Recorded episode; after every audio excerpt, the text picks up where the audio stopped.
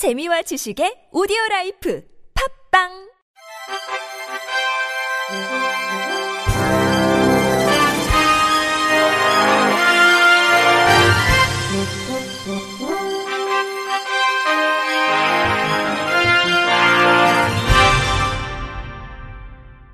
청취자 여러분 안녕하십니까? 삼월 다섯째 주 주간 케이비아이씨 뉴스입니다. 디지털 취약계층이 지난해 국내 웹사이트 중 도매 및 소매업과 숙박 및 음식점업 분야에서 제공하는 정보를 이용하는데 어려움을 겪는 것으로 나타났습니다. 과학기술정보통신부는 한국지능정보사회진흥원과 함께 이런 내용을 담은 이천이십 웹접근성 실태조사 결과를 발표했습니다. 조사 결과 국내 천 개 웹사이트에 대한 전체 웹접근성 평균 점수는 육십 점 칠 점으로 전년 대비 칠 점 향상했습니다. 업종별로는 금융 및 보험업과 정보통신 분야의 웹접근성 수준이 상대적으로 양호하고 도매 및 소매업과 숙박 및 음식점업 분야의 웹접근성이 비교적 낮은 편이었습니다. 조사 항목별로 보면 동영상 자막 제공과 화면 해설에 필요한 대체 텍스트 제공 등의 기능 준수율이 낮게 나타났습니다. 과학기술정보통신부는 복지관처럼 장애인이 주로 이용하는 시설 중 웹 접근성이 미흡한 기관 사십 곳을 대상으로 웹 접근성 개선을 위한 기술 지원과 컨설팅을 제공할 계획입니다. 휠체어를 탄 장애인이 버스를 이용할 때 다른 승객과 달리 측면을 바라보도록 한 버스 좌석 구조는 차별에 해당한다라는 대법원 판단이 나왔습니다. 대법원 일부는 지체장애인 A씨가 B운수 회사를 상대로 낸 손해배상 소송 상고심에서 B사의 차별 행위 시정을 명령한 원심 판결을 확정했다고 밝혔습니다. A씨는 지난 이천십오년 십이월 B사가 운행하는 이 층 광역버스에 휠체어로 탑승했는데 A씨는 버스가 휠체어 공간을 충분히 확보하지 않은 탓에 버스 운행 내내 혼자만 옆으로 돌아 앉아야 하는 차별을 당했다고 주장했습니다. 그러면서 B사를 상대로 위자료 삼백만 원과 장애인도 정면을 볼 수 있도록 전용 공간을 확보할 것을 요구하는 소송을 제기했습니다. 일 심은 A씨가 탄 이 층 버스가 저상버스에 해당하지 않기 때문에 교통약자법 시행규칙에 따른 전용공간 확보 의무가 없다며 김씨의 청구를 기각했습니다. 하지만 이 심은 규정을 달리 해석해 A씨가 탄 이 층 버스가 저상버스가 아니더라도 장애인 전용공간 확보 의무가 있다고 봤으며 B사의 버스 내 휠체어 전용 공간을 확보하고 A씨에게 삼십만 원의 위자료를 지급하라고 판결했습니다.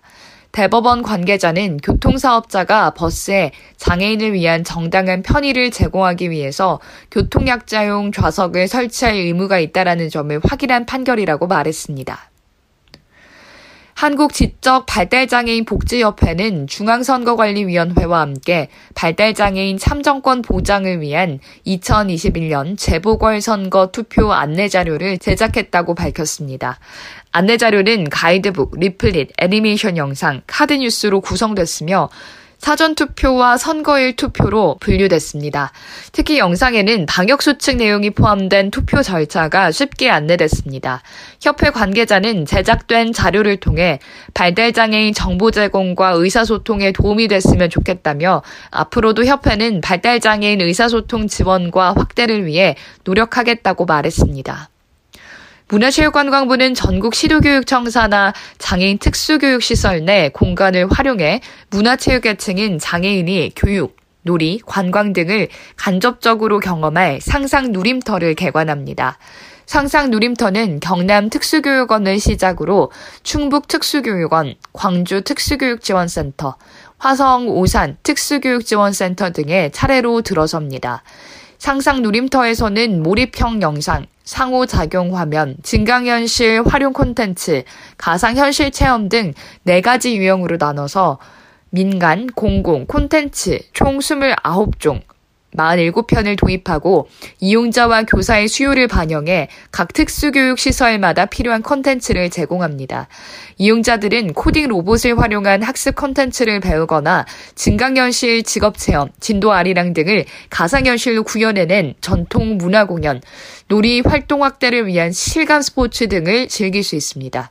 문체부는 앞으로 더 많은 장애인들이 실감 콘텐츠를 즐길 수 있도록 상상 누림터 조성을 확대하고 전국 각지의 장애인을 직접 찾아가는 이동형 서비스를 개발 도입해 장애인들의 문화 향유권을 더욱 향상할 계획입니다. 보건복지부가 발달장애인 활동 서비스 지침과 장애인 활동 지원 서비스 지침을 개정해 서비스 대상을 확대한다고 밝혔습니다. 기존에는 만 십이 세 이상에서 만 십팔 세 미만으로 중고등학생만 이용할 수 있었던 방과 후 활동 서비스가 앞으로는 만 여섯 세 이상부터 이용 가능하도록 연령 기준을 확대했습니다. 자신이나 타인에게 위해를 끼칠 우려가 있는 도전적 행동이 심한 최중증 발달장애인을 대상으로 한 일 인 서비스도 신설됩니다. 전담 제공 인력 한 명이나 이용자 한 명을 돌보는 서비스로 기존의 주간 활동 서비스를 이용하지 못했던 최중증 발달장애인도 낮 동안 서비스를 활용할 수 있게 됐습니다. 또 활동 지원기관의 투명한 운영을 위해서 자산 취득의 경우 반드시 운영위원회 사전 심의를 받도록 기준을 강화했고 활동지원사의 휴게시간 등 근로기준 관련 사항을 고용노동부와의 협의를 통해 상세하게 지침에 반영했습니다. 서울시가 장애인 인권정책의 핵심 목표인 탈시설화를 위해서 올해 전국 최초로 관련 조례 제정에 나섭니다. 서울시는 이런 내용을 담은 제이 차 장애인 탈시설화 정책 이천이십일 년 시행계획과 사 대 주요 정책 방향을 발표했습니다. 올해 사 대 주요 정책 방향은 전국 최초 장애인 탈시설 조례 제정, 장애인 거주시설의 탈시설 지원 확대 강화, 탈시설 욕구 조사 등 프로세스 보완, 탈시설 장애인의 지역사회 정착을 위한 주거관리 효율성 개선 등입니다. 김선순 서울시 복지정책실장은 시설 거주장애인의 원활한 탈시설을 위해서는 공공임대주택 추가 확보, 활동지원 서비스 추가 등 여러 정책적 지원이 필수적이며 이 과정에서 중앙정부와 긴밀한 협력이 필요하다며 이번에 정부가 팔월까지 수립 예정인 장애인 탈시설 로드맵에 이런 요구사항이 충분히 반영되기를 기대한다고 전했습니다. 배달앱 요기요 운영사 딜리버리 히어로는 장애인 직업재활시설 굿윌스토어와 함께 물품 기증 캠페인을 진행했습니다. 물품 기증 캠페인은 참여를 원하는 임직원이 온라인으로 기증을 신청한 후 회사 내 지정된 보관함에 물품을 두면 수거하는 비대면 형식으로 진행했습니다. 홈픽업 서비스를 통해 집에서도 간편하게 물품 기증에 참여할 수 있도록 해서 임직원 참여도를 높였습니다.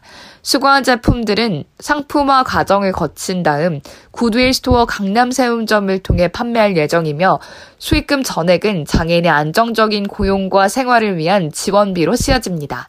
박지혜 디에이치코리아 커뮤니케이션 실장은 앞으로도 많은 임직원들이 적극적으로 함께 나눔에 동참해 나눔과 봉사활동의 의미를 되새기고 다양한 봉사활동에 동참할 수 있도록 적극 노력해 나갈 것이라고 말했습니다.